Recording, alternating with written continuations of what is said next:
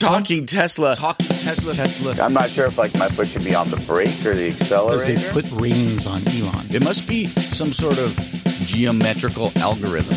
I don't think you need to touch the steering wheel there, Tom. Oh, I'm sure there's some math. So SpaceX, here's the deal. Um, landing a rocket on a drone ship is key. Charger, charger, charger, How am I expected to drive a car without autopilot?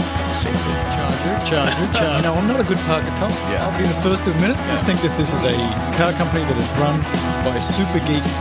All the other cars are going to be stupid cars compared to this car. You don't even have I remember that. You've got a Model X.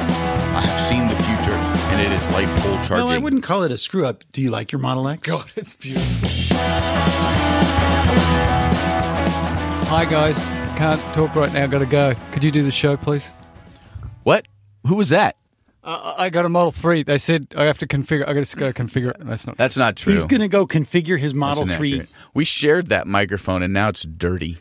It's dirty. It has. It has. It has. It's all covered in Herbert. Welcome to Talking Tesla number 115. Are you sure that number is accurate?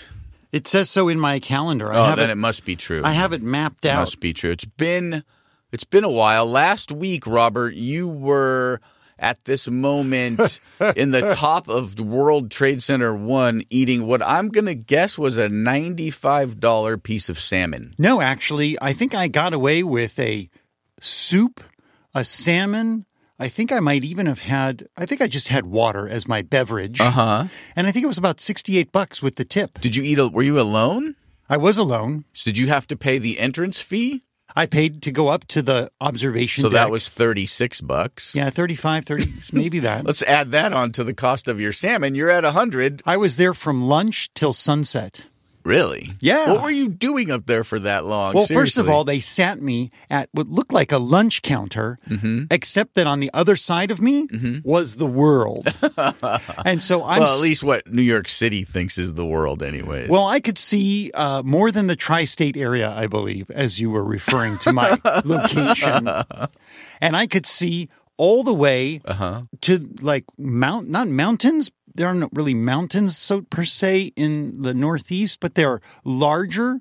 Uh, I mean, there are mountains in the Northeast, but not specifically Well, near there. you know, I'm from California, and I've uh-huh. climbed all through the Sierras. Those are mountains, right? But they have the Appalachians. I might have even been able to see the Appalachians if I knew where they were.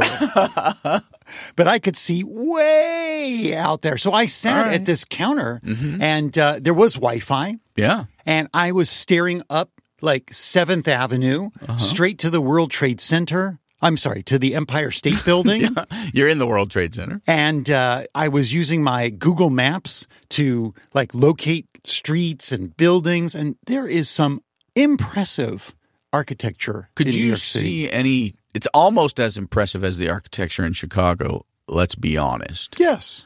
but not quite. There's more of it. There's more of it, but Yeah. I wouldn't call it all architecture in New York. Different kind of thing.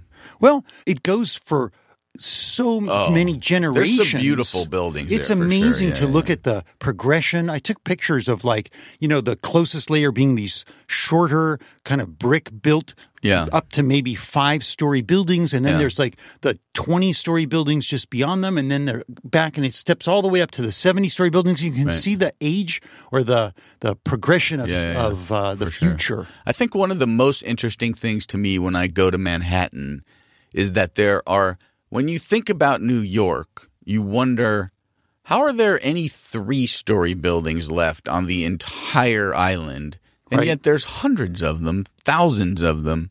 It's pretty interesting that it hasn't yet turned into that Blade Runner sort Right. of post apocalyptic situation. I mean, there is an enormous. I thought I was thinking to myself about the amount of human creativity and design effort that created the structures that were there. Not only the Yeah. structures, Oh, but amazing. the art Yeah. and the performance and the parks. The amount of human effort that went into that city, that has gone into that city, is just staggering. The humanity. It's really wonderful. It is, yeah. It's a wonderful, wonderful city and uh, full of pretty decent human beings. I did try the focaccia at Eataly. Uh huh. I know you recommended it, though, albeit the Chicago Eataly. I did. Yeah, I can't speak to it the New York cannot one. be the same focaccia because I took I took one bite and Uh-huh. I was like, "This is fakakta," and that is a Yiddish term for yeah, it, like messed poop. up. Yeah, not Mhm, good. That's good. All right, it wasn't so- that great. So let's start the show. Let's start the show with a reminder to all the Patreons how much Thank you they mean to us. very much. They mean to us, especially in this holiday season. All the listeners mean a lot to us, and the Patreons just a tiny bit more because they have spoken with their pocketbooks and allowed Mel to produce this show. Yeah, I'm very grateful because if it weren't for you, Patreons, I would name all of you, but I don't have your names. Mm-hmm. Yeah. I'll just call you Patreons. All of you. I, if it wasn't for you, I would be putting together the editing and trying to clean up That's all of the misspoken words on the show, and no one would listen after that. Oh, no one would. So No we're going to start the show with a post from one Don Milar, who was a Patreon, in regards to the cost of electricity. You mean Don Miller? Did I not say Don Miller? What did I say? You're still in Italy, or maybe you're in. Did I uh, say Milar? Milar? Yes. Yes, Don Miller. Um, and he wanted to send us a little note about the cost of electricity. We were talking about the cost of electricity and sort of what my thought process was behind Tesla being able to charge seven cents for semi truck electricity. Right. This this solar powered mega charger. the solar powered mega charger, right? So he writes, I think Bloomberg's point that it will cost Tesla 40 cents a kilowatt hour and they will sell it to truck operators for 7 cents is missing one important thing. The actual number of kilowatts will ramp slowly over time. If it was possible to put a million Teslas on the road, then it would be dangerous for Tesla. But by the end of 2020, Tesla will maybe have a thousand trucks on the road, and they can easily install solar capacity, support that number by 2020. One could also install 1 million megachargers. As Tom holds his little pinky to his lip. But they'll only draw as much power as there are semis to use it, although the cost of building 1 million mega megachargers, Don, very expensive. Tesla can dial the pain ba- based on the rate they build the semis. Ditto for battery pack costs. Building enough packs, even at a loss, for a thousand trucks and another thousand roadsters is nothing compared to 500,000 cars Tesla needs to build in 2020. And the positive press, which I agree with, will get Tesla will get for that handful is priceless and totally disruptive. So again, for me, it's not about the capacity, it's not about that cost in the short term or the long term. It's about the locations, right? So if you're talking about trucks and the cost, like if a truck needs to be able to go everywhere, a megacharger network needs to be everywhere. That even if it's for one truck, like mm-hmm. I'm not buying one truck if it's limited me to where I can take it. Well, but the good thing about trucks, so this brought up a few points for me that were really interesting, and thanks, Don, for the impetus to talk about this, is that trucks and cars are different, right? You and I have a Wow, car. that is insight right there, people. It's true. There are more wheels and they are larger, and it would not fit in my garage. Also, trucks carry cars. Cars don't necessarily carry trucks. unless you're a Tesla racing Yeah. a yeah a Fiat. Exactly. And so, uh, as an automobile driver, I may decide tomorrow that, uh, or I may be required. Oh my God, I have a family member who's passed away. This is not true. In Arizona, I've got to go drive to Arizona. Uh huh. But if you're a truck operator, you have to pull certain amount of freight from the port of Los Angeles and deliver it to Riverside. Mm-hmm. And that is your route. If you are Tesla, you're going to take batteries and or Model 3 sleds from Sparks, Nevada to Fremont. That is your route. You're not going to just decide on a whim that you're going to drive to Portland. I think you're missing the point, though, of like a logistics company, which, yes, I agree with you. Walmart, But I'm just going to say, let me finish know- my thought, is I'm that they're going to be able to take their trucks and they have determined routes that they're just going to send these trucks back and forth. So they may not even need a mega charger. They can just charge on site while the truck is being loaded or while the truck sits overnight. They're going to charge it up in that way and they don't even need this. So the mega chargers, you don't need to prepare the country or the world for this like unscheduled charging that occurs with private vehicle ownership. So mega chargers can be placed in much more strategic places in the beginning, right? It's going to take how many trucks are there? 2 million heavy duty 18 wheelers out there? Maybe 3 million? You're talking worldwide, not in the states. But that's a lot of trucks. There's no way Tesla's going to build any fraction of that in the next couple of years or in the next 5 years. Right. And so the the whole concern and the whole ramp up, you know, the I don't know, I call it the fake news about Tesla's doomed because they can't do this.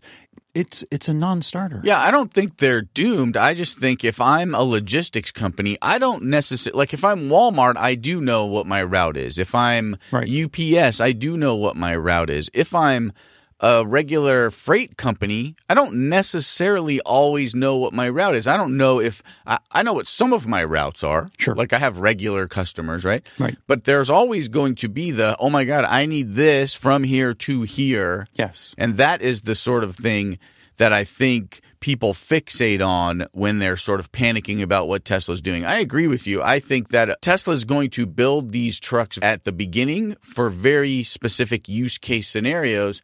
But if I was a big logistics company and a big logistics company was one of the purchasers, I would probably take a little pause I put out a few there, but that's not that's not what's going to take to really disrupt trucking, right? To mm-hmm. really disrupt trucking and to really get all of the trucks off.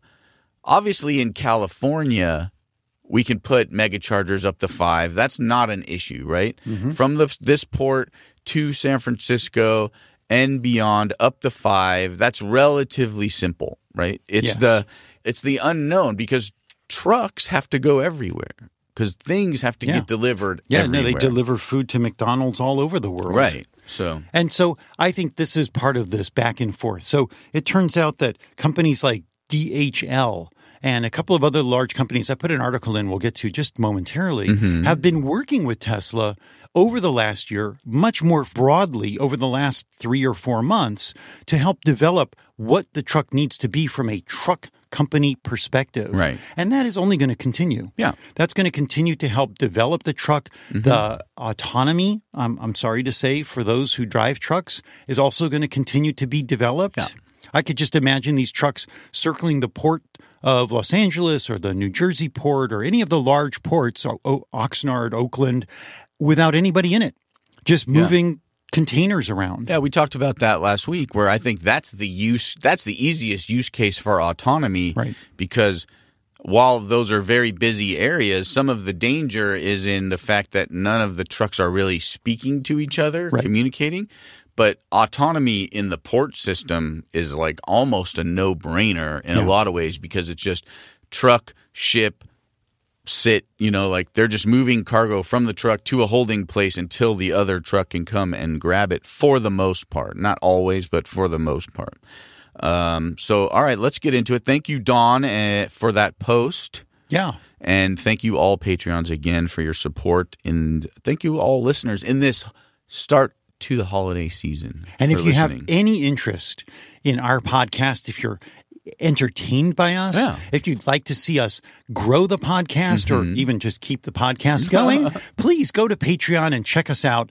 Drop a buck, a two, three, five, you name it. Yeah, you drop us some money, some cash on us every every month. Uh-huh. We would greatly appreciate it, and that would help to make this podcast uh, that much better. And if you can't uh, give up the buck a month, then give us the review at the iTunes. Roger or wherever you listen to your podcasting That's right. situations. And tell a friend. Why And- not? How are we going along with uh, Crush Tom's car? That car's getting crushed. Yeah. I'm gonna tell you that. Ah, that car will be crushed maybe before the end of the year. I have to look into it now. It's good enough. That's what I'm gonna say. It's good enough. I don't. I don't want to sell it. I'm going to. Uh, I'm I'm already working on my outfit for that day. Ooh. Yeah, That's cool. uh, that's kind of I got my actually. worker gloves Well, ready to go. I didn't even realize that there were outfits that you could wear for crushing cars. Yeah, I dug out my jeans, thought. the ones I use for painting. Uh huh. You know, they they look really well worn. Yeah. Got a work shirt. Mm-hmm. I'm ready to crush Tom's You know, it's not actually you that's crushing the car, right? no, but I want to watch you push the button to the machine that goes. There might be some sort of OSHA regulation against that kind of thing, but we'll see. I don't know. We'll just have to pay him off with the Patreon's money. Ah, there we go. So let's cash. get into it, Robert. This first article comes to us from Electrek. In fact, it looks like the first two articles come from Electrek. But Indeed. DHL, as you mentioned in the pre uh, post pre part of this show, has purchased 10 more electric trucks. Not 10 more, maybe 10, but 10 more have been ordered from Tesla. Yeah, so this brings the tally for the Tesla truck above 200 ordered. It's pretty good That's very good. for a very expensive vehicle. Everybody is saying this is so we have DHL is in this story. There's also Walmart, Loblaws, which if you're in Canada, you know who they are, Ryder, JB Hunt, which I see all the time when I'm driving out on the highways in California. And they're an example of that. We're not 100% sure where we're going to be all the time, True. as is DHL probably in some respects. And so they've said, we're ordering these trucks to put them on established routes. This is a conglomeration of what I've heard. Established routes. We're going to trial the truck. We're going to push the truck's limits. So these are all sort of R and D purchases.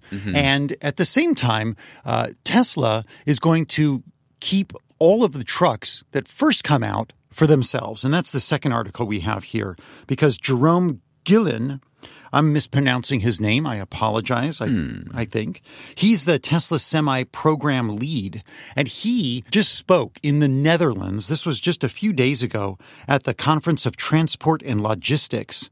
And it's a YouTube that you can actually watch. It was recorded by a Tesla fan, and we'll include the YouTube in the show notes. He spoke about what their plans were and opened up with a lot more details, such as the first set of trucks are going to be Teslas. Shocker. Yes. And this is this follows the same mantra as Model 3. Yeah. The first trucks that are out, you're going to hold them close to the vest. Mm-hmm. You're going to have your own people or people very close to you running them so that you have a very closed and quick return loop for feedback and repair Mm-hmm. and or modification. And then they're going to be rolling out to the other truck manufacturers. I'm not sure when they're going to get theirs. You know, the founders trucks, the ones that are the most expensive will go to the people who order for the most money and they'll get them first. I'm not sure how the truck companies compete abo- amongst themselves for quote founders versus like roadster fans who want the founder roadster. But I imagine that it's a cachet to have a Tesla truck in your lineup and you can use it in your advertisement, even though uh, Tesla doesn't do any or much formal advertising. Companies like Walmart, I'm sure, will brandish their Tesla truck on some of their promotional material. And interestingly enough, the Tesla Gigafactory is approximately 258 miles from the Fremont factory. Interesting. And then they have to go over some mountains, which will suck some of that power down. Hmm. Right, but then they'll get it back potentially with the regenerative braking on the way down those mountains. If they get what a good we've percentage of it. Yeah. if with what we've heard is true, that it's pretty robust. So a 300 or 500 uh, mile range battery will work just fine for Tesla. Yeah, Yeah. I think that's really exciting. yeah, that's very exciting. So that tells me and that it is technically powered by Model 3, which is what we've been talking about for two years. Yeah, that would be interesting if they could suck off the Model 3 uh, battery packs, but I don't know that they'd want to do no, that. I don't think they have to, right? It's a it's probably a different configuration of battery and power electronics between a semi and a passenger car. They have different needs, like the torque requirements are very different Yeah. between a semi going up a mountain versus a car. no, but what I meant was it's like basically the Model 3 power pack, the Model 3 motor I see. is what's going to be powering the Tesla semi truck. Roger that. He talked about the aerodynamic quality of the Tesla Semi, that they wanted to make it essentially like a bullet train. And as Elon revealed, it had a better coefficient of drag than a Bugatti Chiron. And that's no drag, man. no, man. And you can get like how many semis for a Bugatti Chiron? Like almost 10. Yeah, but I'm That's not kinda uh, I'm crazy. probably not in the market for either one of them, though, Yeah. Robert. So it's sort of like you could buy seven watches at Tiffany, That's or you could buy one watch at Cartier. I'm not buying Right. either. Or you could buy like about 10,000 Apple Watches. and that's just fine for me. So I put up a YouTube of the various it's not a great YouTube because I was I already had a tequila and I'd already driven in the model in the roadster. So I was like mm-hmm. disequilibrated. but I took a video along the line Tesla had set up at the semi reveal. They they had like a, a low wall that separated the common folk like us and the Tesla trucking folk. Yeah. I couldn't get past the barriers. I wanted to get in that truck, but they had a setup of all of these sort of styrofoam, like it's harder than styrofoam, but like plasticky type of um, Models. models. I took a video and posted it to our you to our uh, yeah, Twitter. So did I. Well, I didn't see your video, but I got mine on there, and it's Why on my you, YouTube. Why would you bother to, to look at our I Twitter account, Robert? I? Well, I just No, I got actually that one got a lot of uh, likes and retweets because people were interested in all of the different iterations of design that they had gone through in the production of the big things. But yeah, that was very very cool. So Jerome also talked about the fact that the truck has not yet been adapted to the European trucking regulations, which again, Tesla uh, designs and or modifies in process, and that's just the way a startup or a uh, Silicon Valley company works. Yeah. That they had even better operational advantages in Europe because diesel costs more Right. that Tesla is planning to offer destination chargers for all of their trucks, not giga or mega chargers, but destination chargers. So similar to Tesla, when you go to a hotel, you don't always have a supercharger. You may just have the destination charger. So it mm-hmm. charges at a fraction, maybe a tenth to a fifth of the rate of a supercharger. Same goes for the Tesla truck chargers. He said that the, they're using the same autopilot hardware that are on the cars that they have a camera set up for 360 degree view around the trucks, which eliminates all the blind spots. And you know, they have those two large monitors inside the cab, which gives the driver quite a lot of probably ease of use with spatial. Uh, like the left monitor will show you all the way around the left side and back of the truck, and then you sweep around through the windscreen and to the right you have the second monitor. I, I see that this could be very intuitive to drive. And uh, and there were also hints in there about how they're pulling as we would expect from the other vehicle programs and from spacex as far as engineering and technology go. I wonder if they'll also be using these to transport rockets from uh, Hawthorne to the launch pads. yeah. Or engines or any other material. all of that stuff, i mean right. how many trucks a day does tesla employ I'm going to go with more than four. yeah I don't know the actual number, but I would it's say- probably enough for them to have created a semi program. i would say probably 200 plus. plus 200 plus. Yeah, You're I mean- just guessing, though. Well, I've been at uh, Fremont and seen uh, like 70 auto transport trucks lined up. Right. So let's think about just Tesla's usage, right? So auto transport, there's logistics for the from the ports to get all of any parts that they're not making in-house, potentially from third party. Maybe they're not coming from the ports, but any pickups and deliveries from any of their third party vendors, people who make the seats, the wiring harnesses, whatever they're not making in-house is Right. uh, any logistic stuff they have to send to either of the launch pads in either Texas coming up or uh, Vandenberg and or Florida as well. So you have those those three uses. All of the trucks going back and forth from Gigafactory to Fremont. right. So that's a lot of of uses just for Tesla. So there could be a pretty sizable savings and easy enough for Tesla to put a mega charger in all of those locations, right? Right. All of their own spots. There's also Gigafactory 2 up in Buffalo. Right, Gigafactory 2 in Buffalo, and all the logistics that will support that Gigafactory as well, which is probably, I don't know, bringing sand in to make glass. And maybe we would see a string of mega chargers Yeah, another charger to along think the about. I 70 Yeah. so that they can bring Tesla roof tiles from east to west. Right. Yeah. So I'm really looking forward to giving a mega charger report. I wonder when my first mega charger report will be. Right. So Tesla alone could be building 200 just for themselves. Right. potentially. Yeah. in the long run. Or or even more possibly. So so that's interesting. Very exciting. And getting that program a little bit subsidized by other folks. So uh, you know give tesla a chance. We have seen people freak out and panic about decisions that teslas make. This one seems to be pretty darn smart We'll just it, it will time will tell what the infrastructure costs are. People are freaking out a little bit because Tesla is a little cash strapped. Let's call it that, right? Well, they certainly don't fit the paradigm of a manufacturing company. This whole capex, cash burn, Yeah. this whole situation continues to dog them. Yeah. And I think maybe we should take a quarterly check of the weather here at Talking Tesla. Yeah. Do you do you feel and I think about the people who are shorting Tesla, the shorts and the Mm-hmm. people who come out with the news that are rather negative. Do you think it's a good idea or not such a good idea to bet against Elon? I don't think it's such a great idea. It's sort of like if you would have been shorting Amazon this whole time from the beginning, even though Amazon was basically doing the same thing, right? Yes. They had revenue, yes. not amazing revenue, but they just they never showed profit until recently. Yes. And their stock has reflected. Yeah, and now you have 238 cities clamoring to give them billions of dollars in Oh tax God. incentives to build their second headquarters. Like, so they're just- doing something right. they're actually taking the taxes, the tax collections that would fund their police, their schools. pensions, their schools, their public health, and giving it to Amazon. I 50,000 jobs. I, I, I really feel uncomfortable with this. 50,000 jobs.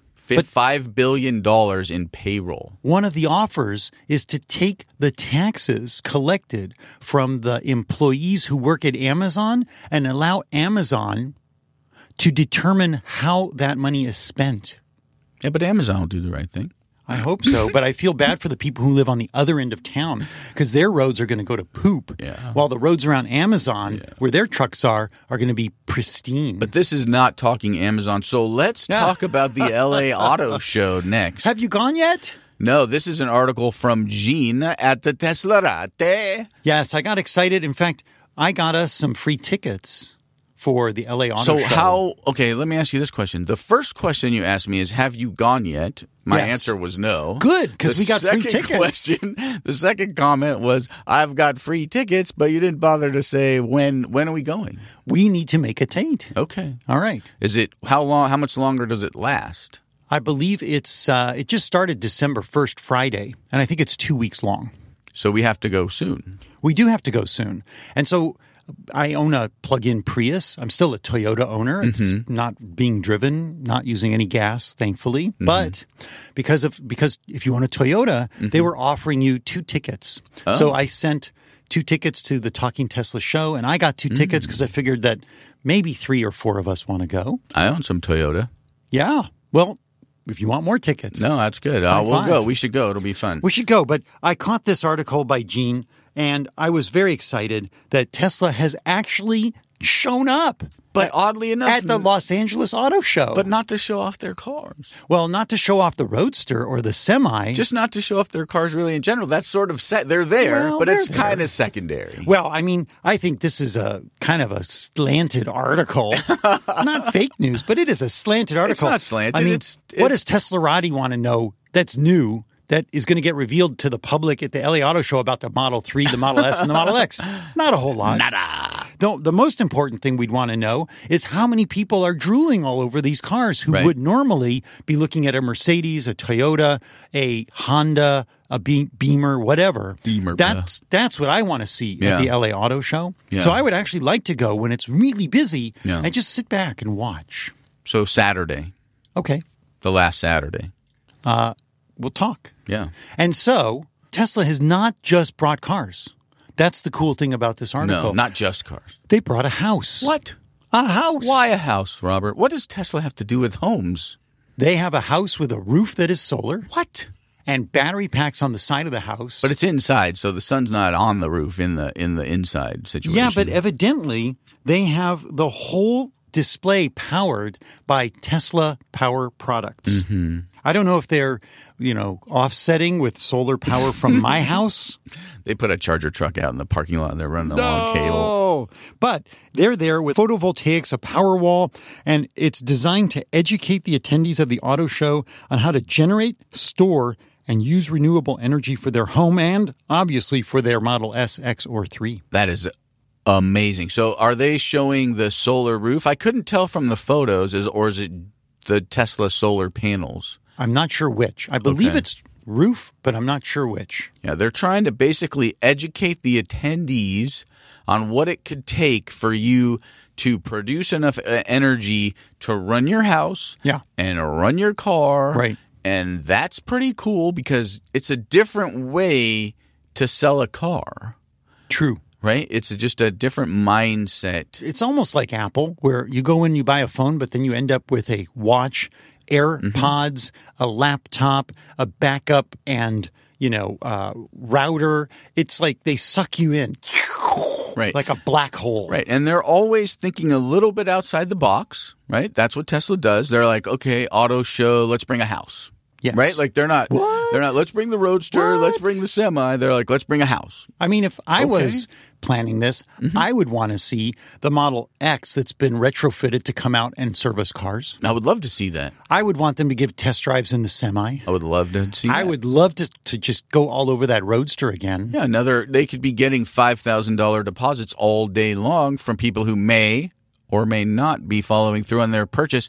But we'll get to that. But they already probably said, "Oh my God, we've already taken so many orders for the Roadster. We'll never be able to build them by 2020." Yeah, yeah, yeah. So, but they're educating the gearheads that are at the auto show looking for the latest and greatest hypercars. But one thing I noticed, or shall I say, one thing I haven't noticed, was a lot of press coming out of the auto show about EVs, other EVs, exciting sort of things like that, right? It seems that there's a dearth Yes. of that sort of thing coming out of the auto show. Now, my friends have been going to the auto show and sending me pictures of the latest Toyota four wheel drives Right. and a Star Wars Nissan Frontier. That's pretty awesome. I have a photo of that. I'll show you. Yeah. So all these sort of modification trucks that Right. these car companies do, but not a whole lot of the EV stuff. Well, they, they've been promoting and uh, like showing off a lot that they have plugs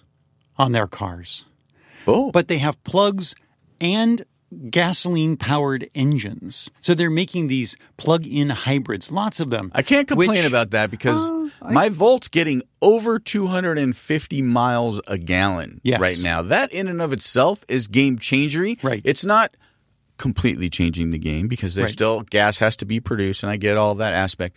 But in that particular situation, that's better than the 35s that she could be getting if it was no electrical Sure. at all. And I agree. We need everything. We need all cylinders firing, if you will, on this on this r- speed race to getting off of fossil fuels. Mm-hmm. And I realize that a lot of people just have range anxiety. In fact, people in this room or in this studio complex have range anxiety.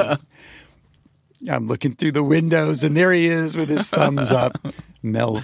And uh, so people have range anxiety, and this is one way to do it. Look, you have no range anxiety as long as you're willing to stop Right. at gas stations. And yes, I've talked to a bunch of people who have plug-in hybrids, and they say, "Well, on my work route, I don't even need to put in gas." I, one of the docs I work with, he makes the drive to the hospital we work at, plugs it in, goes back home, plugs it in. He says he's getting over a thousand miles per gallon. Yeah, amazing. So great. We're just buying less gasoline, and that is mm-hmm. awesome. It helps the people who work at the refineries to f- have time to find another job. And I think it's just an easier sell at this moment for car companies because that infrastructure is in place, right? Yeah. That is basically the removal of range anxiety, although in some of these cars it's a terrible option. Like we've spoken about the BMW i3. Right. It's not really a thing that changes the range anxiety. Uh, yes, your car will still move, but it will not move very quickly, Right, and not you will far. not enjoy it, right? So, By the way, we didn't talk about this Oh. in the last week or two, but BMW has recalled all the i3s, so just all, like some of them, all of them. No, like a few that just are in this area, In the United States, every single i3 must come back to BMW. all of them. Unbelievably so. For what reason, Robert? Well, it turns out that there is a state, not a state of mind, but a state here in the United States that is the live free or die state. Mm, live free or die state. New Hampshire. New Hampshire, exactly. And in New Hampshire, if you are over 18 years old, you do not need to wear your seatbelt. Screw it, man! I don't need my seatbelt. That's right. They have a lot of organ donors in New Hampshire because they have no helmet laws for motorcycles. Live free or die, or or just mm-hmm. die. That's why there's a lot of people in Massachusetts and New York with kidneys and other organs because they're being provided by New Hampshire. New Hampshire's like a harvest zone. That's terrible. It's terrible. I think terrible. And How do the lawmakers in New Hampshire not see data like that and go, you know what? Why are all of our people dying? politicians and data. Let me think about that for a minute. Okay, There is moving a- on. There is a podcast about that, I believe. Maybe 50 or 500. And so in New Hampshire, if you are a, a what they call, I think it's a fifth percentile woman, oh. like five two or under, Oh. Right. and you're sitting in Or your I- man. well, I don't know why they said specifically women. I think if you're a 5'2". man and you're that short, you're beyond the fifth percentile. So, in other words, it's about numbers. I thought it was a height thing. Under five two. Anybody under five two. Okay. Let's call it that. I, I can't speak. Sorry. I know what I read in the press. It Oh, was okay. women I've- I've- five two and under who don't wear their seatbelts Mm-hmm. and get into a head-on collision can suffer a very serious injury of the neck, which basically means a C-spine fracture, which can paralyze or kill you. Mm-hmm. And so, because of this, they have to modify the cars that the steering wheel position or something about the pa- the passenger steering wheel interaction mm-hmm. needs to be modified. Hmm. And so evidently BMW is going to do these modifications, but for me it was comforting to know that even though they're recalling your car, if you mm-hmm. have an i3, I know many listeners who do Oh, have many, i3s, many, yeah. uh, just wear your seatbelt. Yeah. Period. There's no problem.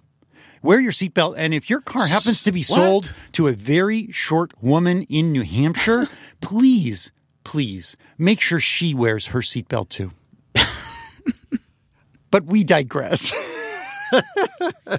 I you mentioned gearheads at the auto show. Gearhead, And I yeah. wanted to segue, not on a segue, but I wanted a segue and I wanted to show you what I got. Now, Uh-huh. Oh. we're in the Talking Tesla studios right now. Yeah. And obviously, people are not going to see this unless they go on my Twitter account because I am going to tweet this photograph. They could go on the Talking Tesla Twitter Oh, account okay. as well because Well, good. I, I have control of that. Excellent. Well, so what I'm showing Tom is a sign that I won Uh-huh. at the Tesla Club Los Angeles. Was it the Drive Event. LA event week month uh, No, Tesla that's Club in event? September. Oh, We'll this talk about different. that. This was the Motors for Toys. Motor for Toys. Yeah, this guy Dustin gets some, uh, I don't know, 4,000 cars, 5,000 car enthusiasts together in Woodland Hills. They all come out 6 o'clock, 6.30 in the morning, and everybody parks their cars. There's There were so many cars. The stench.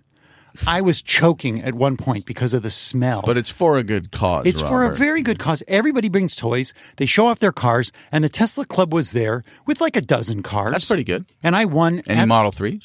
no Model 3s. Hmm. Everybody was so disappointed. But alas, those of us who have the opportunity to buy a Model 3 will not be receiving one until maybe the 20th around or 24th of December. That's the nearest date for delivery that I have seen. That's Dennis down in Orange County. Looks like he's going to be uh, scoring his Model 3.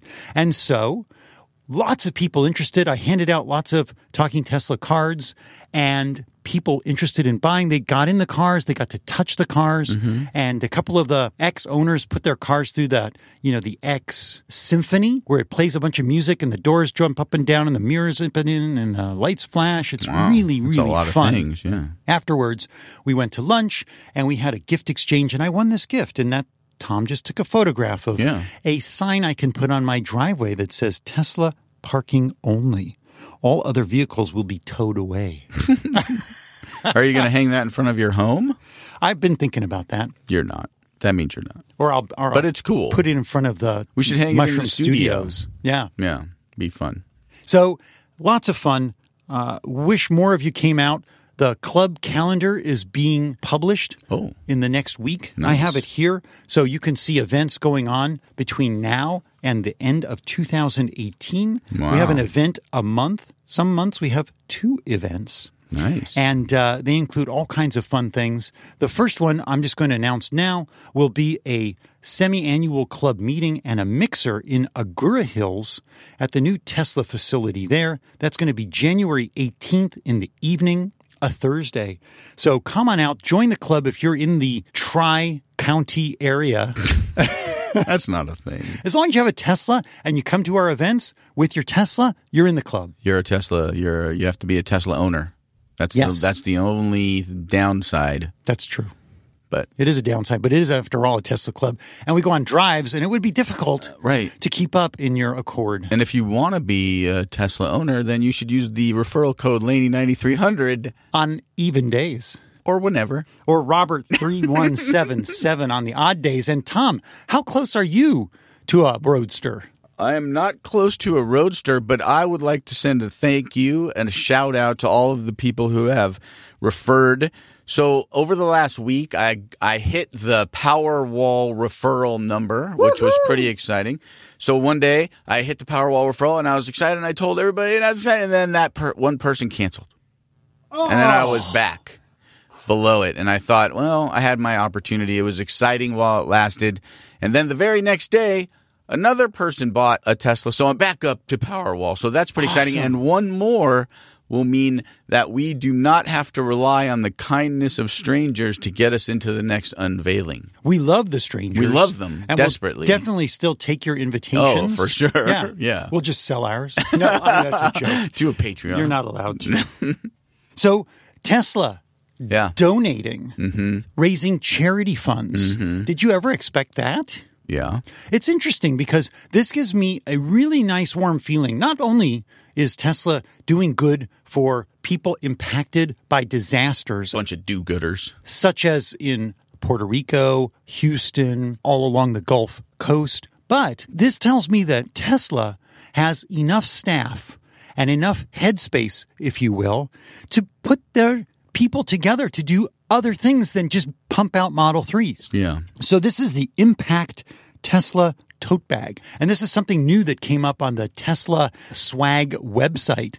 It's a very nice black tote bag. It has a new symbol, which I'm still trying to figure out what is the sort of the thinking behind it. It's it's got the Tesla symbol on the inside and around it is this series of partial arcs and lines in colors like red and white and there's a black background that is maybe that's what a disaster is like. It's all this disconnected lines. And Tesla's coming in with money, with power walls, power packs, solar panels to try and put it all back together again. Right. So they're selling a tote bag for 25 bucks. All the proceeds going to recent disaster sufferers and it's at shop.tesla.com.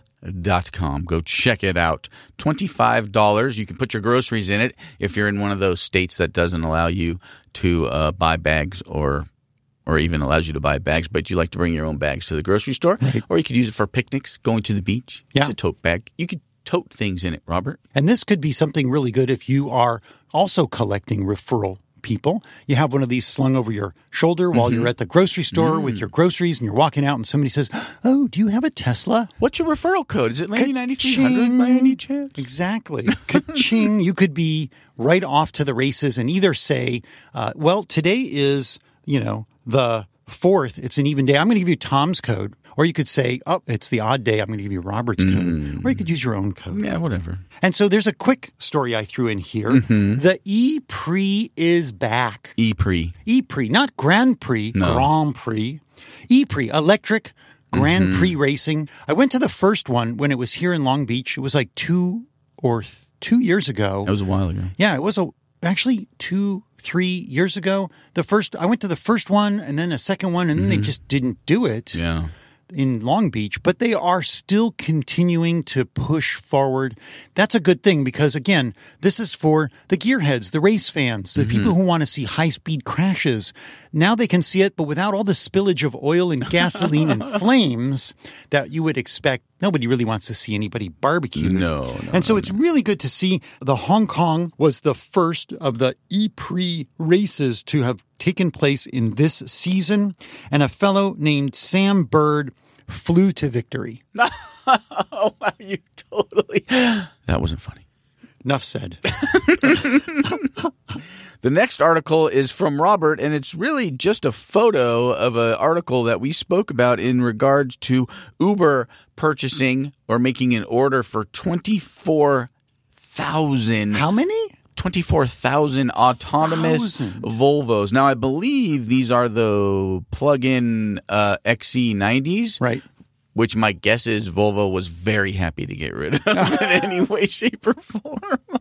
This was from the Washington Post. It didn't give us a lot of the details, but Mm. this order accounts for four and a half percent of Volvo's sales, which Mm-hmm. Yeah. is quite a large amount. So these are autonomous, but they're not e autonomous. Right. They're not an electric autonomous vehicle, but they will be level five and they will be driving people around.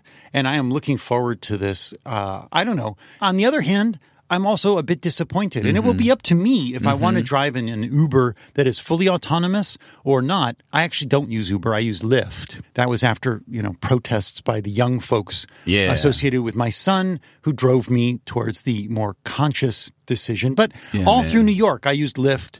I met a lot of great Lyft drivers. Yeah, they're cool. Some uh, who spoke no English whatsoever and didn't know how to drive in this country. but the majority were very nice. In fact, one That's terrible, was a medical way. Uh-huh. student. Well, I just one guy. He was taking us to the. Uh, west side of Manhattan to go down the the River Drive, Mm-hmm. and he went around a circle twice. Then he got on the wrong ramp. Then he almost got on the freeway the wrong way. Oh, that would have This been very is dangerous. seriously bad. Yeah, yeah, that's not good. Yeah, I, I was doing everything I could to help calm other folks in the car. So probably not quite a five star review. Not on that one, no siree. but I met this wonderful young uh, medical student Uh-huh. who was just driving. He was taking a break from medical school. We had a long talk. He said he was interested in emergency medicine. Of course he was. It was wonderful. You're a very dynamic speaker. Well, you know, I would have missed that because I wouldn't have had that conversation That's in an autonomous car. That's right. And that kid may be the kid that changes someone's life or saves the life of someone you love further on down the line. So that stuff's cool. Of course, the autonomous car might, you know, mistake me and say, Dave, we have a problem. and so. So that's pretty cool. So I don't know if you knew this, if I knew this, if anybody knew this over there. Maybe Herbert knows this, but Tesla flipped the switch. See, they built the battery on time. Yes. And now they turned it on in that South Australian utility scale awesomeness that is Masso Power Paco. Yeah, it's interesting. I, I'm, I have to take a breath Uh oh, he took a breath, folks. and I have to feel like, oh, we work so hard to bring education to the Talking Tesla Nation, which I'm, I feel confident the Talking Tesla Nation gets it, but it doesn't get far enough outside of our sphere of influence because the press continues to report the Yeah. largest battery mm-hmm. as if there's a they they went from a 18650 cell to a 2170 cell mm-hmm. to a 2 billion 400 billion trillion cell like as if there's a battery mm-hmm. the size of a warehouse sitting on the ground But it's working with two like a single to it. battery. but still i just people are like wow There are- how i've been asked how big is that battery in australia Right, I said, well, the battery isn't one. It's a a bunch A. of little batteries Yeah. that are, are bigger than a double A, but still, yeah. why why the misinformation? I don't. I don't think. Do you honestly believe people are confused by that? I Yes. think, but it's it's a battery system. It's working as a battery. You're thinking like scientifically. they are not. They are imagining All some right. enormous AA battery with sitting. like like a giant car battery with two big terminals on top of it that two gigantic how do alligator you clips lift are that battery to? and and drop it into the little holder. How do you do that? And then you have to put those little bars to hold it down. exactly. right? Like you have to build a roof over it. And once a month, someone has to go by with a gigantic wire brush and scrape off the Oh terminal. my god! Is that what- is that what we're hearing? Just incredible. But the cool thing about Hornsdale, Australia, is that Elon bet. Not many CEOs bet. Elon. I'm going to put in this, you know, ginormous battery, and I'm going to do it in hundred days, or it's free. Or it's free. And so when they flipped the switch, Mm-hmm. it had been uh, 60 days. 60 days. Pretty good. The only problem with that, Mm-hmm. he should have waited till 94. No. Because I know, but you know, the next time he makes a promise, Yeah. they're going to say 100 days, do it in 50. And then somebody, JB, will be standing next to Elon and be like this little elbow right to the gut. like, shut up, Elon. Don't do this anymore. So now South Australia gets more than 40%, or will be able to Mm-hmm. get more than 40% of his electricity from wind energy. Pretty impressive. Capture it all. Right. And so, again, I caught an, a related article where it says South Australia is doomed It's doomed. because if the wind doesn't blow, they'll get no electricity. It's doomed. Oh my God. It's not actually doomed because they have this battery pack now and also still tied to the regular grid. Yeah. Duh. all of the things. So this is just helping them out. Attached to the wind, sometimes the wind doesn't blow, then the battery can kick in. If the battery, the wind doesn't blow, and the battery's kicked in, and now the battery's empty, Robert, what will happen? Will South Australia shut down and go into blackout? No, Robert, that's not how it's going to work. The grid Yeah. will help out. It's just, it's part of a system. It's a continuum of power. True that. Well, what's cool at the end of this article, the chairman of the U.S. Energy Storage Mm-hmm. Association said, quote, we think Hornsdale is really going to accelerate the uptake of energy storage in Australia. Wow, that's insightful. Yeah, well, it's doing that. But a lot of uh, the rest of Australia needs more of this because they're just burning the coal. duh is what I have to say to that context. But anyways, but what I really want to know about this, all right, so I have a smartphone app that I can see how my solar is doing at home.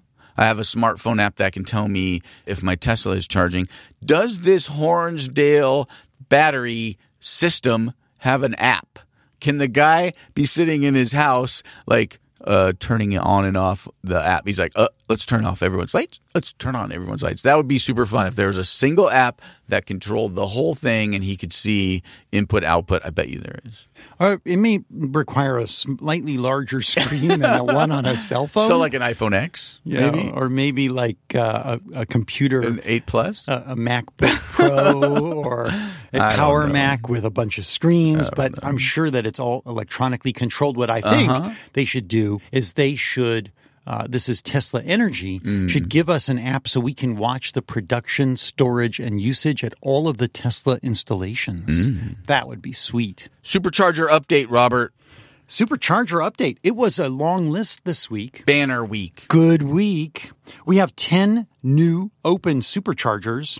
And for uh, this week, China sits at the top of the list. Oh, good job, China. China got three, US got three, then Canada, Korea, Taiwan, and Spain. And España. Here's a few interesting Oh. bits. Taiwan is not a very large island. Literally, you could drive to, from the top to the bottom in three hours. Mm-hmm. They have five superchargers on the island. Seems like too many. Well, I think a lot of it is probably that sort of metro charging situation in the big cities. But is it metro charging or is it supercharging? So then is this a metro charger update in No. Taiwan? No, this is a supercharger. Well, then, then what are you saying, Robert? You're saying one thing and then you're saying another thing, and it's very people, confusing. People are using the superchargers Mm-hmm. because they don't have a charging capacity in their home. So they're just dropping by like it's a gas Mm. I wonder if most people in Taiwan have to live in apartment buildings, which makes it difficult for them to get uh, an outlet. Yes. Probably has something to do with it. Yeah. I spent a month on Taiwan. It's a beautiful island Yeah. once you get outside of Taipei. Yeah. But what's concerning is that there's a amazing drive on the east side of the island. There's like a, a line of mountains that run down sort of the right third of the island. Mm-hmm. And on that easternmost coast, it's just gorgeous and it's very underdeveloped. In fact, there's a town that's just south of Taipei, but it was where the Japanese occupation forces stayed in Taiwan and the architecture has not changed. And there are these like neighborhoods. No, there aren't Japanese people living there now, but it's considered sort of a slum area. But I stayed there in like a guest house in this unbelievably traditional Japanese home that is more or less preserved. Yeah. And, uh, and there are no superchargers on that part of the island. So Maybe there are now. no. I Still looked at the map. No, No. all Oh, the okay. superchargers are in the very more populated western side of the island. But it's a beautiful island to visit. I highly cool. recommend it. And another supercharger uh, information, interesting information from Korea. So I, I also spent a month in Korea Of course you did. traveled the entire region, and the Korea supercharger that was opened was, I think, the closest supercharger to the demilitarized zone. It's on the eastern side of the peninsula, and it's right near a beautiful mountain called Jeju-do, which I climbed. And this is just like hats off to the people of Korea. When I was there, uh, again, my goal was to see the country, and I, I did some hiking, and I hiked to the top of Jeju-do. The, I'm sorry, it's not Jeju-do. I, I misspeak. It's called Soraksan. Soraksan Mountain. I'm going up this mountain. There are like literally chains linked up to hold on to as you're going over these precipices and such. And I'm out of breath and I'm going up and I get like a third of the way from the top and I'm breathing heavily and up from behind me passes me this grandmother. She probably was 74 years old with her whole family. Whole families go to climb to the top of the mountain because it's a very uh, considered like a holy site. And um, I was just impressed with how many old people were climbing this mountain. And uh, I was like a fit 29 year old. That's a different, uh, you know, it's a different society, my friend. It is. It was wonderful. I had a great time. And so, construction eight superchargers in construction, two in Canada, two in the Netherlands, Australia, UK, one in the US and Norway, and three permits have been pulled. Two in the United States and one in the Netherlands. So we have a nice week, a good number of superchargers, and it's really spread all over. Yes, it is indeed. And then, so we want to crush my car. You Yes. want to send my car into space, which seemed Absolutely. ridiculous. It seemed like when you said it, that we had to sort of put you out of your misery because you were maybe losing it a little bit. But then, Yes. maybe from Electrek, Elon comes out and says he's launching his Roadster into space. The Roadster you put $5,000 on? No, it's to- actually to his drive? first roadster. Oh, his original Roadster. His original red So he's just over it? You think he did the battery upgrade and he's like, I don't know. I'm kind of over this Roadster. I have a feeling maybe they tried the battery upgrade before Mm-hmm. they were doing the battery upgrade, and his Roadster doesn't drive anymore. So he thought, "What the hell? Thro- take the battery out and let's Right. fly it up." and he wanted to put it into Mars orbit? Yeah, he was going to. Well, the Falcon Heavy has an enormous amount of thrust. Big, big, big. Right. So if you're just taking up, you know, a car worth a few thousand pounds, not like 70 or 80,000 pounds, Yeah. you could send it up into orbit and beyond. and beyond. Yeah. Into another orbit. I was wondering, you know, does this bring up issues of pollution? So, if, for example, on the highways of the United of California, if you throw, you know, trash out the window of your car, it's a pretty big fine. Uh-huh. Yeah. It's like five hundred or a thousand dollars. Good luck getting caught. True. but now with people with cell phones and video and dash Yeah. cams, yeah. Yeah, that's not still not happening. So what if you take trash and you dump it on Mars? I mean, who's going to write you a ticket, bro? Maybe the United Nations? I don't believe they have control over Mars at the moment. There is an international space treaty, and there's an actual division of law, lawyers mm-hmm. who specialize in space law. Hey man, I'm a space lawyer, bro. And I've watched a lecture by one of them who talked about what are the legalities uh-huh. around mining asteroids, because this is going to be a big, Right. with autonomy mm-hmm. and the cheaper access to space, this is going to be a big thing. How, where are you going to get your cobalt and your all your other, you know, important metals and minerals? Mm-hmm. Well, asteroids have a ton of it, and there's no worry, or at least not at present, that you're going to pollute the environment or you're going to deface. They just want to go up and encapsulate these asteroids and, you know, digest them basically and bring back ingots of whatever we need. Till they accidentally break one in half and send it down into Earth and True. kill us all. Well, so again, who's responsible? And you how think it matters who's responsible if something like that happens, Robert? It does to Uh, me. That's going to be like a ten trillion dollar oopsie. So now that we digressed only slight, Oh, only slightly. we've only gone out of orbit. But Elon- turns out that's not happening. Elon's not going to launch his, his roadster. Or is it? It's hard to know with him because then he'll be like, well, maybe that's a pretty good idea. But the really ironic thing would be let's say this happens. Elon does do this. He puts his roadster into Mars orbit. Uh-huh. And then in 25 years, there's a 10,000 people living on Mars in Tesla homes of the mm-hmm. future that they debuted at the auto show. and and all of a sudden, boom, Roadster hits one of them Ooh. Because it falls out of orbit. Like Or remember, depressurizes an entire right? region. Remember, Skylab is falling. Roadster is falling. Yeah, there isn't an atmosphere to burn things up on Mars. right. It's just gonna drop and go on down. I expect it's probably just going to be a crash site if it happened. but I'm curious, like, why don't they throw some stuff on the Falcon Mm-hmm. with a not a parachute, I guess, but some kind of retro lander and send some payload to Mars? I don't know. You know, like know some freeze dried stuff that'll stay there and it'll be okay to eat in mm-hmm. 10 years. Delicious. So this show, some people think this show's pretty boring, but this next article is actually boring. It's true. And I threw this in because I know you and Chicago have Big a fan. connection. Oh, big fan. Conexion. And so to get from the city of Chicago mm-hmm. to the airport of O'Hare, which is the large Mm-hmm. Far, airport. very big. Yeah. Yeah, it's a long distance and Mm-hmm. it can take a long time. Take the blue line. Yeah, but it still takes over 40 minutes. It does if you're in the loop for sure it does. Yeah. So the title of this article is Elon Musk wants to build a new citywide transportation system that will cut travel time in half.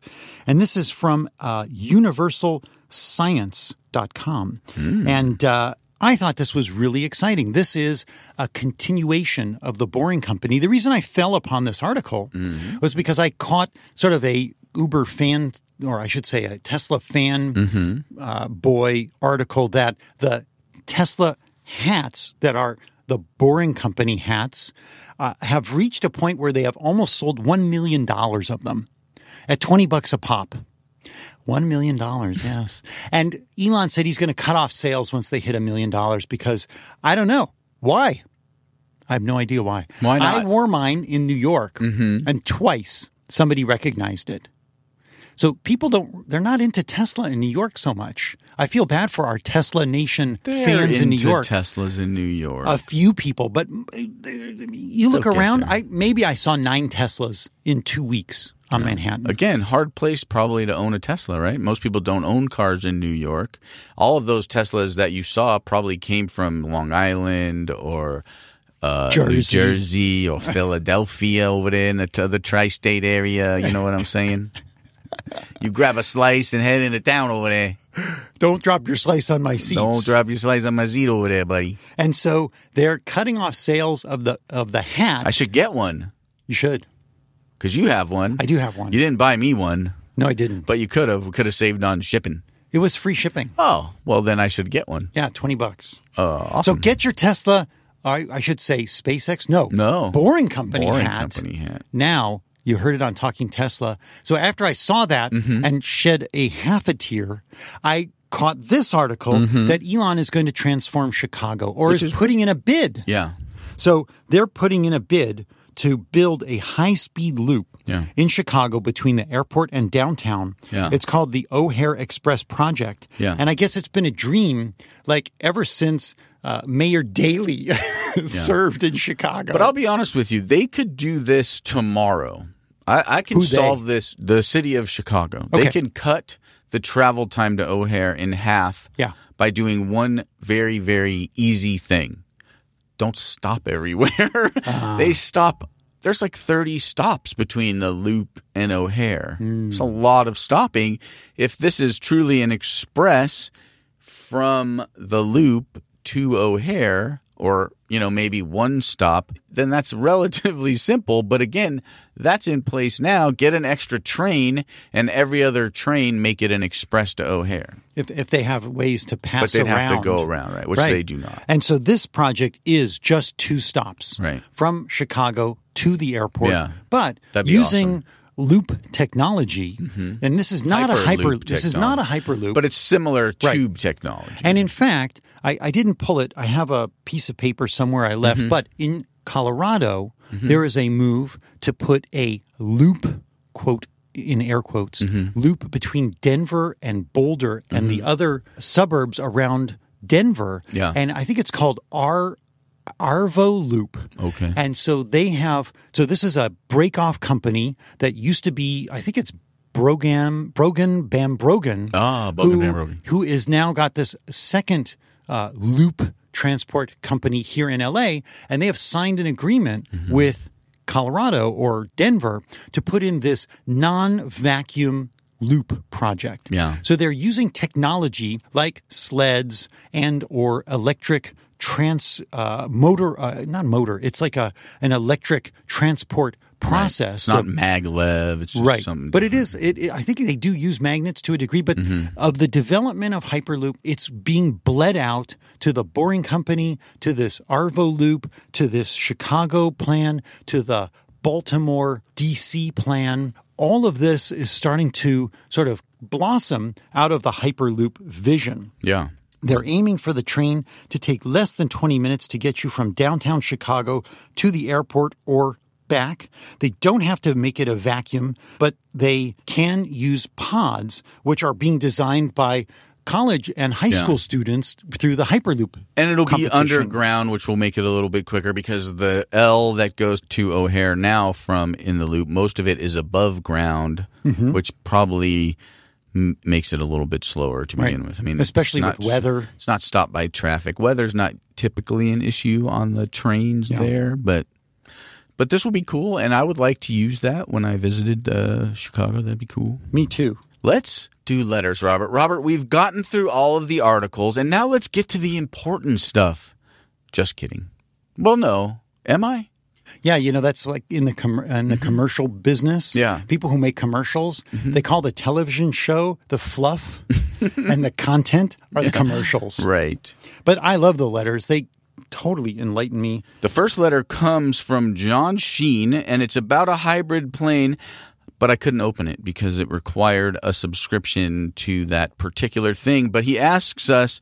It's an article about a hybrid airplane, and he wanted to know if we could possibly put our heads together and imagine what date it was going to be released. And I could only assume, if he's a listener to this show, that he's talking about 2020. 2020. Got to be. That used to be a television show, Yeah. but I think that was more about vision than time. I think it still is a television show. Is it, is it Is it? gone? I don't know. watch Who television very much. The next letter comes from Andrew Bone, and he said he loves the show.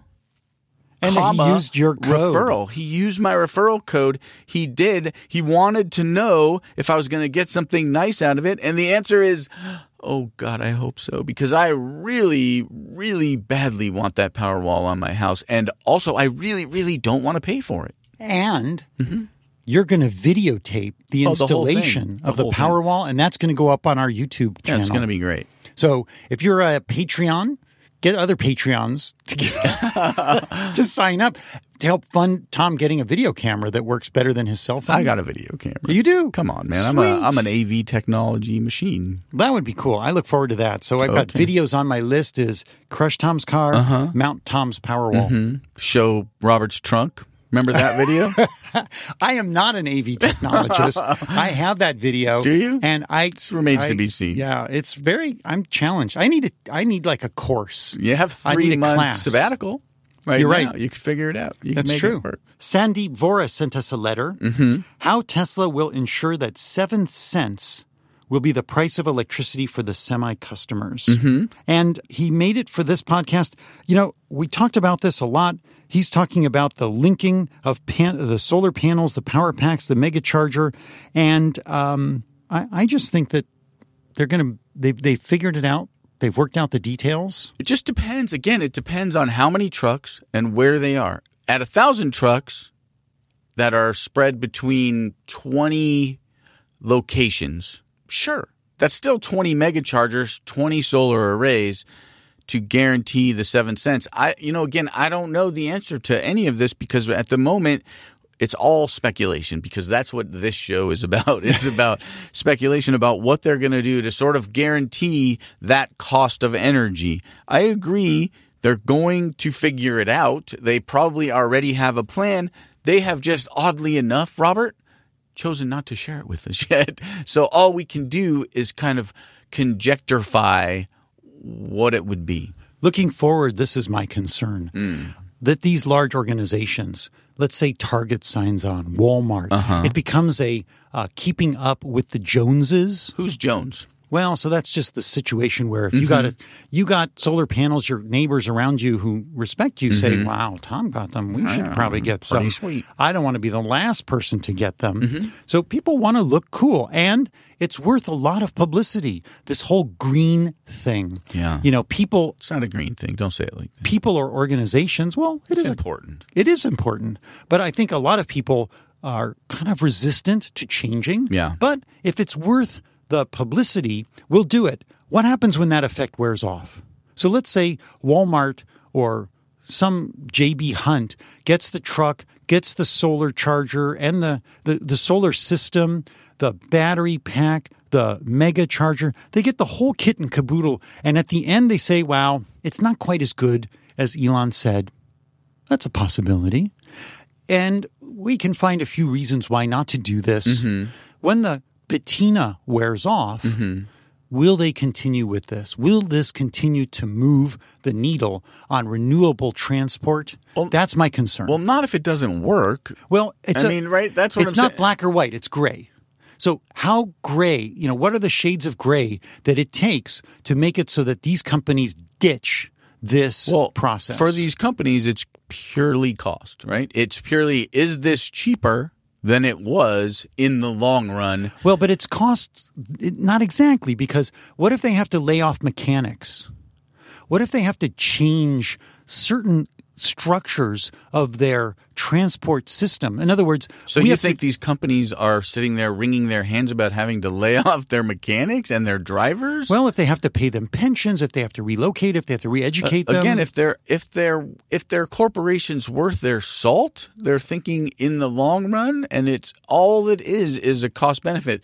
If if they're getting their fuel for seven cents, and they get to lay off drivers, and they get to lay off their service personnel, uh, that's going to be a win-win for them. It's not going to be a win-win for those employees, unfortunately, and that is, you know, we have to, as a nation, kind of come to grips with that aspect of it. You know, we talked about the autonomous cars, twenty-four thousand Uber drivers, Right. The truck situation, the mechanics, all, but but there won't be no mechanics. There'll just be Tesla mechanics, or hopefully there'll Right. be other EV mechanics. Hopefully, at some point, when you go to every car dealer with your EV, they won't look at you like, well, we have to get the guy. There's one EV guy Right. in this uh, county, and he's only here on Tuesdays. I wonder what will Tesla University look like? Right. Because they're going to have to educate so many Yeah. people for the infrastructure of cars and trucks. The next letter comes to us from Franco Capizio, and he said he's going to change his name to Tesla. now, why would he be changing his name to Tesla? Yeah. Because there's a story in Engadget about, mm, let's call them idiots. Oh my God. This is hilarious. This is actually spread through the Tesla community. This is about a Tesla car heist in uh-huh. Utah where some dude decided after he was driving around mm-hmm. in a stolen Tesla mm-hmm. to flag down a cop and say, you know what? I think I want to give this car back. I was going by this Tesla dealership and it had been broken into. Mm-hmm. And there were a bunch of key fobs. And so I just I took a key fob and a car because the place was open and it looked like it was. And then uh, another person got caught and they said that their name was Tesla and that was their car. Yeah. Yeah. Yeah. Tesla. Who the F is Mr. Tesla? Tesla. Mr. Tesla. I'm who Mr. died Tesla. in New York. Yeah. Oh my God. I'm Mr. Tesla. And uh, Mr. Tesla, I think the third one said Mr. Tesla gave him or her the car. This reminds So- me of the story in LA where they broke into the Centinela service station, which is Mm-hmm. closest to my house. They stole a very fast Tesla. This was Mm-hmm. before the Ludicrous or the 100. I think it was an 80 P85 or P85 plus, and they, the cops could not catch them. No. Period. They Uh-huh. could not catch them. And they drove up La Cienega Boulevard, which is a long straight boulevard with lights and lots of traffic, but this was in the middle of the night. Mm-hmm. And at one point, the car was going so fast that it went over a bump and it launched into a building. Oops. Into a building. The car was in the building, Mm-hmm. like 12 feet up. Uh, one guy got ejected, another guy got killed. It was like one of those news stories. Driver killed in a Tesla. yeah, well, he's doing like 130 down a. At the end of the day, this story tells you that geniuses buy Teslas and big time idiots try and steal them. Right. That is how this works. I love it. Okay, Paul Boyd, he called us out a little bit. he said, We mentioned if you leave Wait, your phone in the Model he 3. actually said, "Hey Einstein." Right, right, right. This was his entire letter. Hey, Einsteins, turn your Bluetooth off. Problem solved. So this is in relation to a conversation me and Mel had about leaving your phone in the car. So what I will say to you, Paul, if that is your name. So now when I forget my phone in the car, I have to remember to turn off the Bluetooth first. Yeah. The only problem is then your Apple Watch won't work, And we're the Einsteins? and you won't be able to use your i your your ear pods. but I agree, it's a good thing. Maybe you're maybe you're well, yeah. If you don't have your phone, how do you turn off your Wi your Bluetooth? And Yeah. So that's the whole point, right? Yeah. So what I said was if you leave your phone in your car, yes, they will be able to steal your car. true. If you leave your phone in your car with your Bluetooth off, why did you leave your phone in your car? You won't be getting back into your car. if you get in your car and turn your Bluetooth off, uh, you won't be able to take calls on your car. It's a whole circle of things that I think we pretty much covered pretty well, but apparently we're not that smart. Because you weren't here, Robert. I listened though. Mm-hmm. In fact, I listened to last week's show on the airplane ride back to Uh-huh. And Los you- Angeles. Do you think we're idiots? and I had to sit by the window. you know, plane plane travel is not as glorious as it once was, Uh-uh. and so sitting by the window, listening to you guys talking about pooing, wheezing, and leakage so much, Mm-hmm. I had to get up to the bathroom like four times, and the people sitting next to me were getting really annoyed. Put it in your head, So, uh, warning to Talking Tesla Nation: Don't listen to 114 while you're jammed in the corner of a bus or a or a get, plane. an, aisle- get an aisle seat. Yeah, get an aisle. Uh, excuse me. Can I use your aisle seat? Because I need to listen to this podcast, and all they talk about is poo, wee, and leakage. I always sit on the aisle. so this letter brings to mind this advancement, at least from an Apple technology, of putting cellular signal and other more communicative capacity into the Apple Watch. How long until Tesla will upgrade software and such that you don't need a phone? Because people are going to start ditching their phone if they have a watch that's able to connect them just as well as the phone is able to connect them. So, looking towards the future, No camera in that watch, buddy. I'm excited. I know you are. There so will be. The next letter comes from Smile. Jeff Vliegels, or it could be Jeff Vlugels. We don't know. Only two Model 3 battery packs in all near future Tesla vehicles. Okay, so this letter is pretty long, but it's pretty darn interesting. So Jeff spent quite a bit of time on the electrek.co website. He looked at the photos that you took of the presentation at the semi event and he doesn't usually submit comments, but he submitted this comment to Electrek, and so far it hasn't quite come through yet. So we're going to try and get to it. But his basic thought process is that Teslas are basically going to go to making two power packs, although I think I may have already blown holes in this for mm-hmm. him, unfortunately. So, one of the key things that he said is Model 3 comes with these battery pack sizes medium or large. It's weird. Not one of them's, it's not small or large, but it's medium or large. 50 kilowatt and 75 kilowatts. So the upgraded Model S's and X's, in his opinion, will have two Model 3 battery packs, making it 100, 125, or 150, depending on the configuration of those two things. And what I will say is, I like this point for its manufacturing simplicity, mm-hmm. but it feels like a total redesign of the cars would be necessary. And what are they going to redesign? Are they going to redesign the packs? Then it's not the same pack. Are they going to redesign the car to fit these packs? I don't think so. It doesn't make a whole lot of sense to me. And I don't think either one of those things is likely in this scenario that he paints. So in this situation, Model S is actually nearing its like operational or design endpoint. Okay. It's been like five years.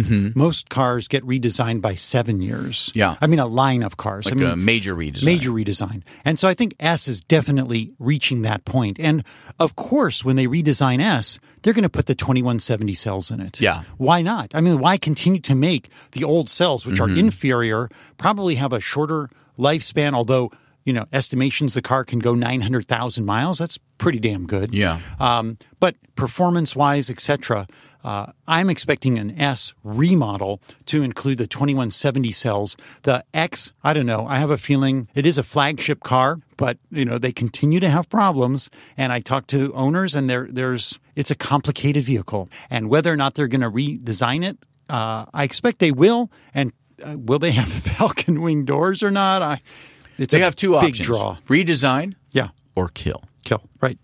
So uh, the next major point in this uh, letter is for the semi. We've been told that the total consumption is less than two kilowatt hours per mile. I wouldn't get distracted, and I put the real number at just about 1.2 kilowatt hours per This is mile. his opinion. This is his opinion, right? It makes a lot more sense, and this would mean the total battery capacity would only need to be 600 kilowatt hours for, I guess, the 300 mile range version. Thoughts? Right. So I'm not sure about such speculation. When uh, they showed the semi, they had a sort of a peeled back photograph of Mm-hmm. it in the slide presentation. It looked like a bunch of stacked up power walls inside Right. the semi. But it could have been Power Model 3 packs stacked on top of one another. I mean, again, it's about a configuration. The difference is, I think where you might be wrong from the pictures that I saw is that I think the Power Wall feels like it's more, not the Power Wall, the Power Packs feel like they're more trays yes. that go, that sit this way with the Like with stacked the pizzas. stacked pizzas, right? Uh, with the batteries oriented with the polarity top to bottom, and and this that's the same for the cars, but it's all of those pizzas kind of laid out flat on a big table, like you order twenty pizzas and everybody wants to get, uh, you know, a different one wants a pepperoni You're, and you're and- really distracting me because I'm hungry. I'm sorry, I'm sorry. Yeah. So so again, I I, I, want don't know about that, but it, it looked to me and cheese, that there were olives. 12 packs in Yes. that image. Right. 12 packs of some sort, right? So if they were 50 kilowatt hour packs, that would be the 600 kilowatt hour battery. If they were 75 packs times 12, that works out to be I didn't do the math very quickly in my head. That'd there. be like 900 and some, some right around 900. Right, right, right. So, but what he's saying, and that's probably about the 500 mile range at the about two kilowatt hours per mile that Tesla announced at the reveal event. So, um, I'm expecting that those pizza boxes that we're describing being Yeah. stacked up are either power walls Mm-hmm. or some portion of an uh, a three battery module because Mm-hmm. Right. they're not going to create a whole new thing. They're just going to say, ah, as you're pumping out Model 3, we need like, you know, 70 Model 3 And I- modules. And I, think it does make sense, actually, if there are 12 of them, which is what it looked like, for them to be either the 50 or the 75 in the relationship that we're talking about. So I think that part uh, of his letter is probably correct, although he wrote eight power packs, but I think it's clearly, it looks to me that it's 12. So that gives So them the difference four in the, groups of three, Right. which go with the four charge plugs Right, right, right. that are within the mm-hmm. mega charge plug on the truck. And I do think it makes sense for Tesla at the Gigafactory to simplify manufacturing. So if they could, for the most part, not have to re-engineer the battery packs and use, you know, like this battery pack, if it goes left, it goes to the semi. If it goes right, it goes to the Model 3. I think that makes a lot of sense for sure. Yeah, I'm looking forward to the details continuing to filter out. So the next part about it, so that's two battery packs, but in my opinion, right, there's still a hundred kilowatt hour pack out there because of the Roadster. Right. Right. So the Roadster is was announced at 200 kilowatt hours Right. of a battery pack. So is that is it 200s? Is it it doesn't make sense. Is it 450s? Yeah, the Roadster looked like the floorboard of the car was up high enough. Because Mm-hmm. Right. I've sat in a Roadster, an S, and X. It was high enough. It was actually comfortable to get in. Right. And the expectation by many people or speculation is that there are two 100 kilowatt hour battery packs stacked one on top of the other, like two stacked pizza boxes. Right. And that would more than likely be a Model S battery pack. And when Elon says, oh, it's going to get better performance, that's when they take the Model S battery pack and they convert it to the 2170 mm-hmm. cells. And that will be part of the redesign of the Model S. But you think that that Tesla that you were in, that Roadster, you th- that has to be the new cells? That has to be a power pack, Yeah, a battery so. pack that had the new cells in Yes. it. Why would they be prototyping it, making an alpha car with old cells? It makes no sense whatsoever. So to me, that's a redesigned hundred pack with the new cells stacked on top of unless another pack. unless so the cells are being sucked off by Fremont at such a degree to get the Model 3 going, which is top priority, that yes, they're using the old cells. So that's now a 50, a 75, and a and a new 100 battery pack that we're up to. I expect maybe this. they just took two 100 sleds from Fremont and said, uh, "We're sucking these off the line. You don't put them into a P100." Right, but, but it's a new, but it's a new pack. But if we're, but we just said it's the new batteries, right? The new batteries aren't. I, I don't know if it is in, a new battery. I'm, I'm just saying in the Roadster. They can. That would be weird. Mm-hmm. They can do the Roadster, and probably, I'm, I'm certain, will do it with the new batteries, and that's why the Roadster is going to get faster. right. So the one they showed us, the Alpha, has, I believe, 18650 cells in it because they just siphoned off a couple of S100D battery packs. Yeah. And when they redo the Roadster so that it's production ready, they're going to put the better cells in it. The thing is going to charge faster. It's going to go faster or quicker. Yeah. And then uh, everybody will be yet blown away again because, of course, Yeah. Bugatti and Ferrari and Maserati and Lamborghini are all going to go, oh man, we got to squeeze a few more horsepower and this and that and Yeah. strip a little more so they can get their car to 1.8. And then Tesla's going to say it's 1.7. Eventually, it'll just be point. That's the zero to Point- 60. point two. So this is a great letter. Uh, we hope, I hope that it gets approved by uh, Electrek very soon, so we can see what everybody else kind of conjectures. We were allowed to conjecture first, as it were. So the first you, conjectures? You kind of heard it here first in a lot of ways. But thank you so much for sending that letter. The next letter comes from Duke Tlam. And uh, he just finished to listening to episode 115 and wants to know 14. what happened. I'm sorry, 114. And he wants to know what happens if your brakes fail. Regen will kick in, but if you need to stop, can you even put the car into neutral? Can you put it into neutral in an S or an X while it's moving? Is there even a neutral? The answer is yes, there is a neutral. Correct. Yes, you can put it into neutral while it's driving. Correct. If you take your foot off of it, even if your brakes die and you take your foot off the accelerator, the engine will brake. the engine will brake to the degree that you will stop or maybe be going a mile an hour. Mm-hmm. I use my regen almost exclusively. I Mm-hmm. have not, again, I, I said this before. Model uh, S Generation 1 has nearly 90,000 miles on it. Yeah. Last time I took it in for service, which was probably in the 80,000 range, they said I had 50% of my brake pads Mm-hmm. Right. left. And I tell this to people and they're like, what? That, how? And so if you learn to drive a Tesla appropriately, Right. which takes a couple of months, Yeah. or it depends on how much you drive, you use that regen for almost all of your slowing down. Yeah. I don't touch the brakes very often just to basically stop the car till or the very if end. there's an right, emergency at one mile an hour. Right. So now, what I haven't tried is so let's say the brakes did fail, and you have taken your foot off the accelerator and you've slowed down to that one mile an hour. Only way to turn on an e brake in the Tesla, there's no handle to pull, right. is to put the car in park. I have never done that at one mile an hour, and I'm not gonna try. Yeah, I'm not either. There is, uh, there are modes for towing the car and Mm-hmm. for servicing the car that are available. I don't honestly use them, but uh, you can have the car braked. You can have the car unlocked. In other words, the wheels freed up so it can be towed onto a flatbed Yeah. uh, tow truck. But again, I have not heard of Tesla brakes failing. No. Pretty impressive. Neither have I. Yeah. But I mean, I'm sure it's had to have happened. And I have put the car in neutral on accident. You know, when I was first learning how to drive it, it's easy to kind of like, oh, what is this? Uh, Yeah, you think it's like the windshield washer stick. Right, right, or, right, yeah. yeah. Uh, the next message comes from, or letter comes from Christy Morgan, and she uh, lets us know very specifically that driver profiles do exist on the Model 3. Whoosh. So, what I say is thank goodness, and I assume so, but this car will be available without power seats in the non premium version, Mm-hmm. Right. does not have electric seats.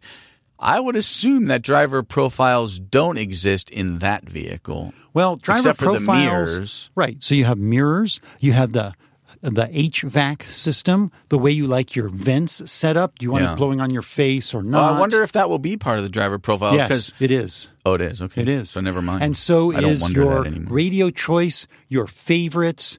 You know, the Herd radio station, or now Tesla has the, I believe it's called driver's favorites. It's a Mm-hmm. symbol of a T, a Tesla T, with a bunch of like thumbs up in the background, like a wallpaper behind Uh-huh. it. And that will play only the songs that you have marked favorite. Is that on your car now? Yes. Because my car does not. I don't believe has the driver. The favorites are the same regardless of who's driving. That never changes. Oh no, I don't know that it changes. In fact, I haven't really uh, since then I not just a drive my profile. car. No, but it is. It will be in the three.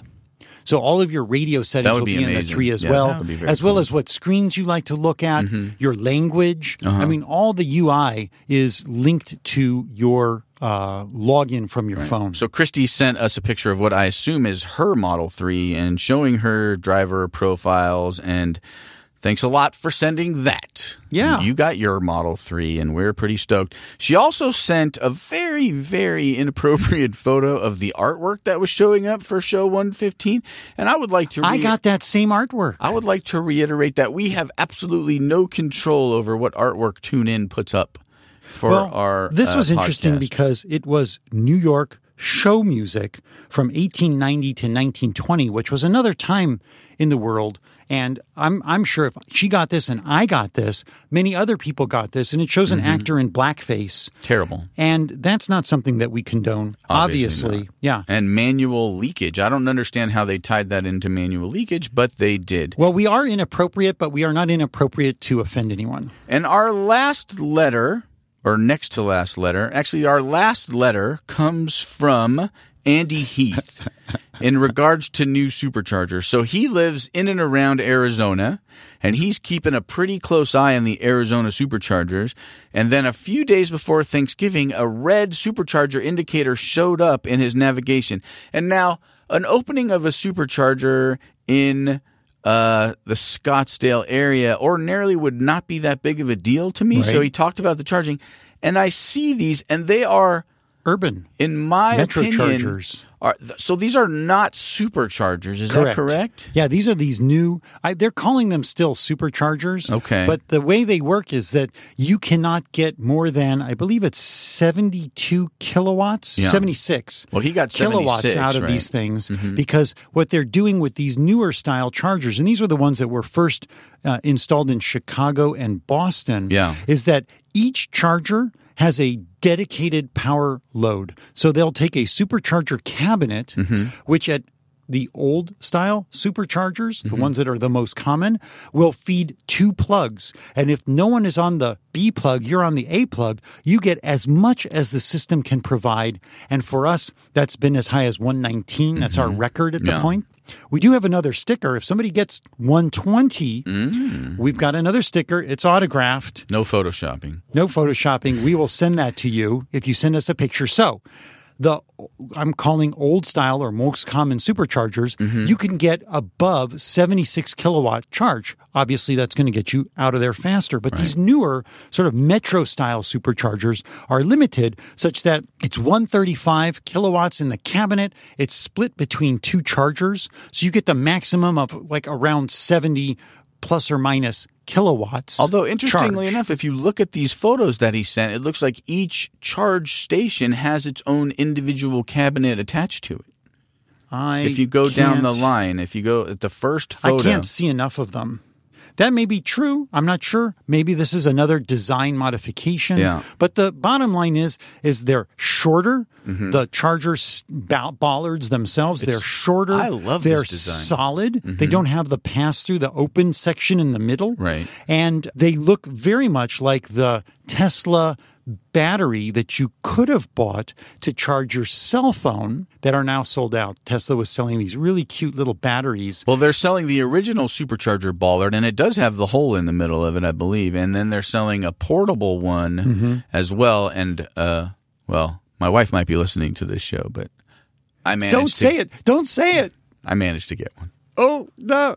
Shh, don't tell anyone. Don't tell her. Hopefully she's not. Maybe she stopped listening. So yeah, this is the new Metro Charger design. Now we have one in Scottsdale, Arizona, and thank you for that. There is, however, one last letter. Just a little note from BT. BT. Yeah. BT says uh, don't crush ice. Mm-hmm. Rather than crushing the old ice, wouldn't it make more sense to convert it to an electric vehicle? It might make more sense, but who's paying for that? That's eighteen thousand plus dollars. Melvis, are you still here? for a hundred miles of range. No, he's not. He left. Oh wait, he is. He's saying no. Oh, Mel's Mel's not paying to convert my 25 year old Camry to electric. Yeah. So the question is, does it make more environmental sense to just crush it, Mm-hmm. or suck batteries that might be used for someone else? Something useful. Yeah.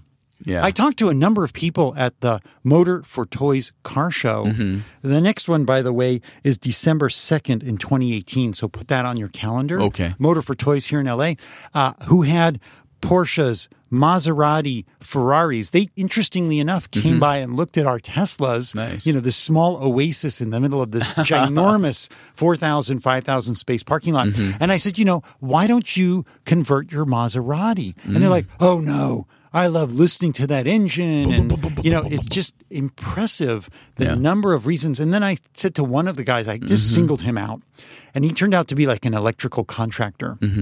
I forgot his name, nice guy. And I said, Well, come with me. And he got in my car and he's like, Whoa, this is nice. And he says, Where do you charge it? And I went to the map and I had him use it like a cell phone. You know, you can just pinch to bring the map in. And he's, I said, You see all those red dots? I said, Those are where you can charge your car for free. If you use my code, Robert3177. and he was so impressed. And he's Yeah. like, wow. He says, my wife has a Model 3 on order, but this is really nice. And he's going to be retiring soon. And I was like, it's time for you to buy one. yeah. Yeah. That's cool. I know. Good job. It's great to spread the love. evangelizing. All right, that's it for us today. That is Tesla talking, or some people call it talking Tesla. It's hard to know what we call it on most days. That was one Speculating. Tesla. Robert was back. Mel was here, but not here, which is cool and not cool all at the same time. Well, you know, Mel's got a lot of important stuff to He do. does. He's a busy man, and we very much still appreciate his support of the show.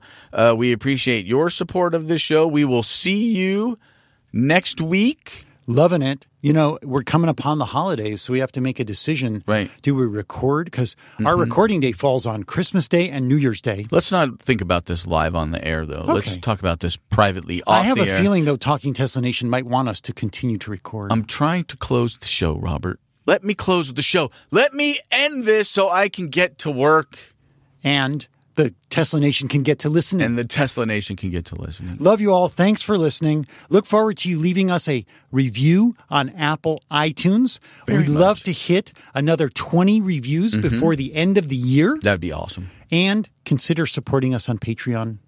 Love Indeed. having you this week. Good to talk to you. We're out. We're out.